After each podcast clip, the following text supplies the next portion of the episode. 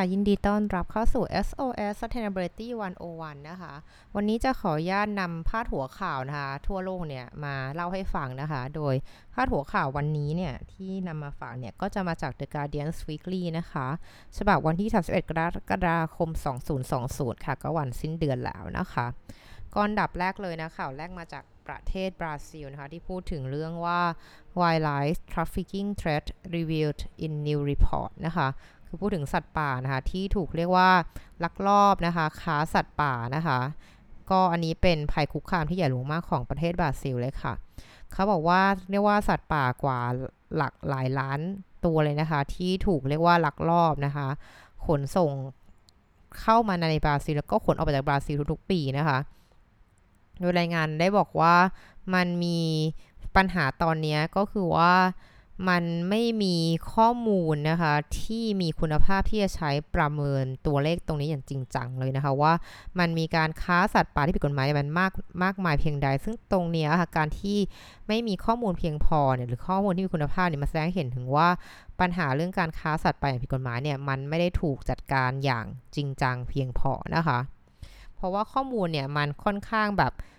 ใช้วิเคราะห์อะไรไม่ได้เลยนะนี่คือเป็นคุณซานดรานะคะ ชาริตี้เนี่ยก็คือเป็นเหมือนที่ปรึกษาด้านความหมายทางชีวภาพนะคะที่เขียนในรายงานวิจัยนะกว่า 140 หน้าเนี่ย กับคุณจูเลียนาเฟอร์ไรราเนี่ย เป็น NGO นะฟรีแลนด์บราซิลนะคะเขาก็เป็นคนที่เหมือนคอยดูนะคะ ติดตามนะคะ เรื่องการ ค้าสัตว์ป่าเหล่านี้นะคะ แล้วก็เรียกร้องนะให้แบบมีกลยุทธ์ทางจากทางภาครัฐนะคะ ในการต่อสู้กับเรื่องการทำธุรกิจผิดกฎหมายเช่นนี้ค่ะข่าวต่อมานะคะเป็นข่าวดีนะคะจากทาง Apple นะคะ ก็คือเขาบอก Apple pledge to become carbon neutral by 2030 ค่ะ ก็คือ Apple เนี่ยก็ได้ประกาศนะคะว่าตัวเองเนี่ยจะจะทำให้การปฏิบัติงานของตัวเองเนี่ย เรียกว่ากลายเป็นเหมือนคาร์บอน สุทธินะคะเรียกว่าคาร์บอนเป็นกลางหรือคาร์บอนเป็นศูนย์อะไรอย่างเงี้ยนะคะนั่นเกิดจากการเหมือนบวกลบคูณหารนะคะจากสิ่งที่เขาได้ทำดีชดเชยสิ่งที่เขาทำแย่ไว้นะคะอะไรอย่างเงี้ยค่ะ ซึ่งอันนี้ก็เป็นการปัจจัยอารมณ์ที่นะคะ ครอบคลุมทั้งห่วงโซ่อุปทานของ Apple เลยนะคะ แล้วก็ทั้งวงจรชีวิตนะคะของสินค้าทุกชนิดนะคะ ไม่ว่าที่รวมทั้งการใช้ไฟฟ้านะคะ ในการใช้อุปกรณ์อิเล็กทรอนิกส์ด้วยนะคะ คือนี่เรียกว่า เป็นการมองไปไกลนะคะ ถึงขั้นตอนของที่เป็นห่วงโซ่ของคอน sumer หรือผู้บริโภคอย่างเรานะที่มีการใช้มือถือแล้วก็ต้องมือถือเนี่ยก็ต้องใช้พลังงาน ซึ่งก็คือไฟนั่นเองนะคะก็คือเขาก็บอกเขาจะคำนวณแล้วก็พยายามจะทำให้คาร์บอนตรงส่วนนั้นเนี่ยมันมันต้องเรียกว่าหักลบกลบหนี้กับสิ่งที่เขาทำดีๆ เนี่ย เช่นการใช้พลังงานทดแทน การใช้ใช้เทคโนโลยีในการกักเก็บคาร์บอนเนี่ย มันทำให้ตรงนี้เนี่ย มันกลายเป็นคาร์บอนสุทธิได้นะคะ ซึ่งตรงนี้ค่ะเขาก็บอกว่า ในเรียกว่าความคืบหน้าที่ที่ที่ดีมากๆเลยนะคะในในในปีที่ผ่านมาเนี่ยก็คือเขาได้พูดทาง Apple ได้ได้รายงานไว้นะคะใน Environmental Progress Report ปี 2020 นะคะว่าก็จะสิ่งที่เขาจะทำในการทำให้มันเป็น carbon neutral เนี่ยไม่ใช่แค่การไปซื้อคาร์บอนถิงนะแต่เป็นการตัดเลยนะคะ การตัดการลดการปล่อย carbon emission โดยตรงเลยค่ะโดยเขาบอกว่าในอีก 25%ที่เหลือที่เขาไม่สามารถลดได้เนี่ย เขาก็จะมาจากการใช้คาร์บอนรีโมเวอร์โซลูชันหรือว่าใช้วิธีการในการดึงคาร์บอนออกจากชั้นบรรยากาศนะคะ ไม่ว่าจะเป็นการเหมือนปลูกป่านะคะ การเรียกว่าฟื้นคืนนะคะ ป่าชายเลนนั่นเองอะคะ่ะ โดยในมองเดือนมกราคมที่ผ่านมานะทาง Microsoft เนี่ยก็ได้ประกาศแผนที่จะกลายเป็นคาร์บอนเนกาทีฟนะคะภายในปี 2030 ค่ะ เรียกว่ามีการแข่งขันในการทำดีเรื่องนี้นะคะ ซึ่งก็เป็นเรื่องที่น่ายินดีค่ะ ทีนี้ต่อมานะคะก็มีการพูดถึงนะคะ ในส่วนที่อาจจะเป็นในเชิงวิทยาศาสตร์มากขึ้นนะคะ อันนี้ part นี้เนี่ยจะเป็นการพูดถึงนะคะ เรื่องของการที่มีการปล่อยมีเทนนะคะคราวนี้เขาพูดถึงว่า methane leak from C4 sparks global warming worry ค่ะ อันนี้เป็นข่าวที่มาจาก ทวีปแอนตาร์กติกาเลยนะคะ แล้วไม่ใช่มาจากทวีปด้วยมาจากใต้ทะเลนะเขาบอกว่าเขาเจอการรั่วไหลของมีเทนนะคะ จากเรียกว่าพื้นมหาสมุทรนะคะ ในแถบแอนตาร์กติกานะคะ อันนี้นักวิทยาศาสตร์เนี่ยได้ได้ส่งรายงานเรื่องนี้มานะคะ เขาบอกว่านักวิจัยเนี่ยพบนะคะว่าว่าว่ามีไมโครบนะคะ ที่โดยทั่วไปแล้วมันมีหน้าที่ในการเหมือนดูดหรือว่า กินหรือว่าบริโภคพวกแบบมีเทนหรือกินเฮาหรือการเล่นกระจกเนี้ยก่อนที่มันจะมาถึงชั้นบรรยากาศนะคะ ซึ่งตรงนี้เขาก็บอกว่าไอไอตัวไมโครบเนี่ยมันมันดูเหมือนว่ามันจะ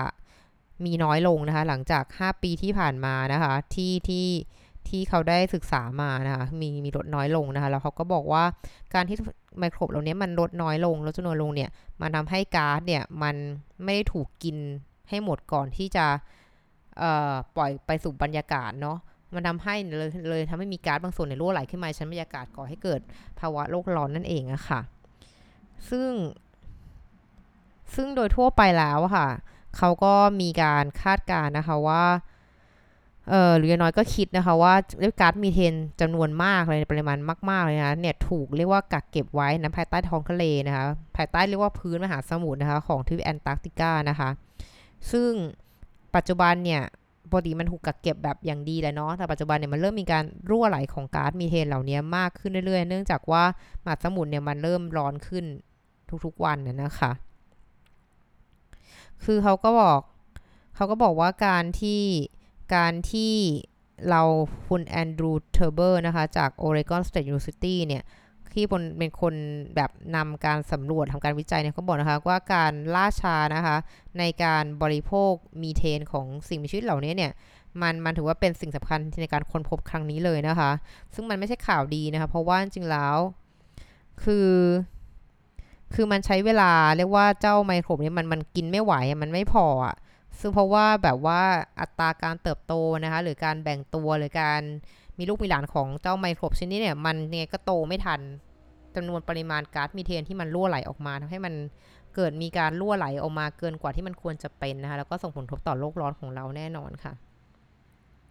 ทีนี้ต่อมาทางฝั่งอังกฤษบ้างนะคะ อังกฤษเขาพูดว่า UK carbon emission เนี่ย could turn negative by 2033 นะคะ คือเรียกว่าเขาว่ามลพิษของคาร์บอนของประเทศอังกฤษเนี่ย สามารถจะกลายเป็นติดลบได้นะคะ ภายในปี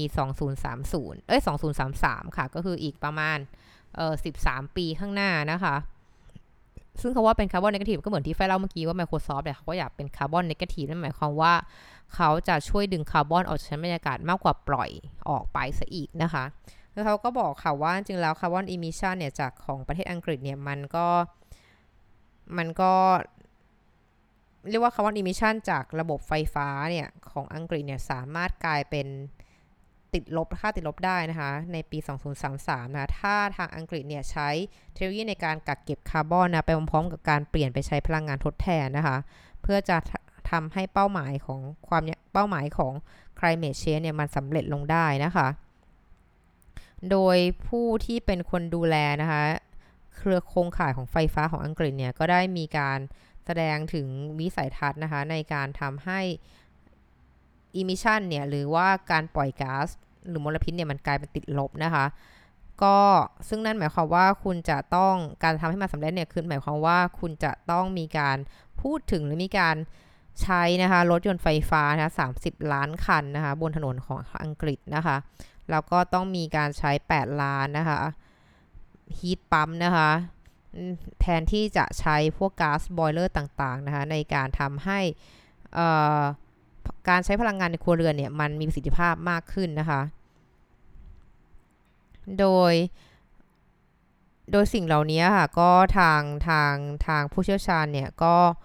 ก็ก็มีการเหมือนคาดการนะคะว่าการเรียกว่าโครงการที่ตอนนี้กำลังเป็นที่ชื่นชอบนิยมก็คือโครงการด้านพลังทดแทนต่างๆเนี่ยมันจะเริ่ม มีมากขึ้นเรื่อยๆนะคะ นั่นหมายความว่าไม่ว่าจะเป็นเรื่องการใช้เหมือนพลังงานลมนะคะ ที่จะมีถึง 3 กิกะวัตต์นะคะ แล้วก็อยู่4กิกะวัตต์จากการที่ใช้พลังงานแสงอาทิตย์นะคะ ที่คุณจะเรียกว่าโครงการนี้จะอยู่ยาวไปถึงปี 2050 เลยทีเดียวค่ะ แล้วก็ ปิดท้ายนะคะ ด้วยข่าวจากนอกโลกนิดหนึ่งอันนี้แถมให้นะเขาบอกว่า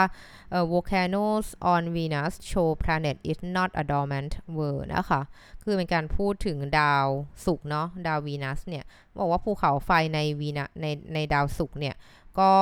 เหมือนมันมีมันมีปฏิกิริยาแล้วมีการเคลื่อนไหวนั่นเองค่ะ เขาบอกว่านักวิทยาศาสตร์เนี่ยก็ได้ระบุนะคะเรียกว่า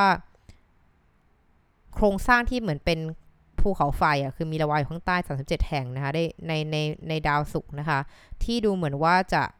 กลับมามีชีวิต หรือกลับมามีขยับมีการปล่อยพลังงานความร้อนอะไรอย่างนี้ขึ้นมานะคะ คือแล้วก็ยังคงที่จะแอคทีฟอยู่หรือยังคงมีการเคลื่อนไหวอยู่ในในวันนี้นะคะ ซึ่งทำให้เนี่ย เรียกว่านักวิทยาศาสตร์เนี่ยก็เริ่ม เรียนรู้นะคะเรื่องเรียกเรียกว่าธรณีวิทยานะคะของดาวดวงนี้นะคะว่ามันยังมีการเคลื่อนไหวอยู่นะไม่ได้อยู่ในภาวะจำศีลนะอย่างที่เคยคิดกันนะคะว่าดาวศุกร์เนี่ยเออเรียกว่าสภาวะภายในเนี่ยมันอยู่ในช่วงจำศีลไม่มีการเคลื่อนไหวนะคะ โดยเขาก็บอกนะคะว่ามันเจอเหมือนมีหินร้อนนะคะที่มาจากข้างในของดวงดาวเนี่ยมันมันไหลออกมานะคะแล้วก็มันทำให้เนี่ย พื้นผิวของดาวศุกร์เนี่ยมันมี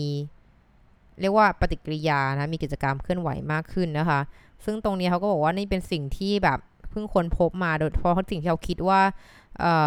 ดาวศุกร์เนี่ยอยู่ในภาวะจำศีลเนี่ยเรียกว่าเขาคิดว่ามันเป็นอย่างนี้มาตั้ง 500 ล้านปีแล้วนะแต่จริงแล้วมันมัน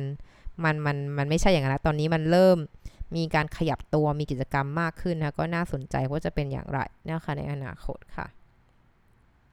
แล้วก็จบท้ายอันนึงอะเขาบอกเรื่องการวิวัฒนาการในเป็นวิวัฒนาการของยุงนะเขาบอก urbanization led mosquitoes to develop a taste for humans นะคะ คือจริงแล้วยุงเนี่ยมันก็กินเลือดสัตว์เลือดอุ่นทุกชนิดเนี่ยเนาะ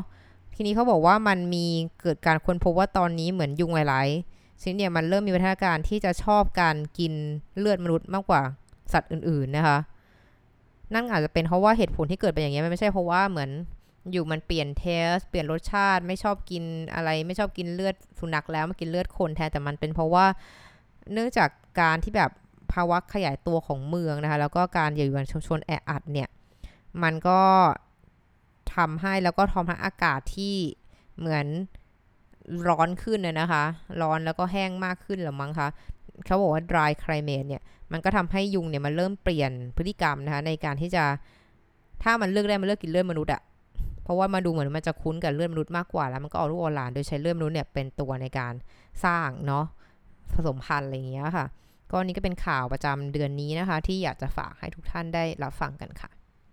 และนี่คือทั้งหมดของ SOS Sustainability วันวันประจำวันนี้ ขอบคุณติดตามนะคะ แล้วเจอกันใหม่วันพรุ่งนี้ สวัสดีค่ะ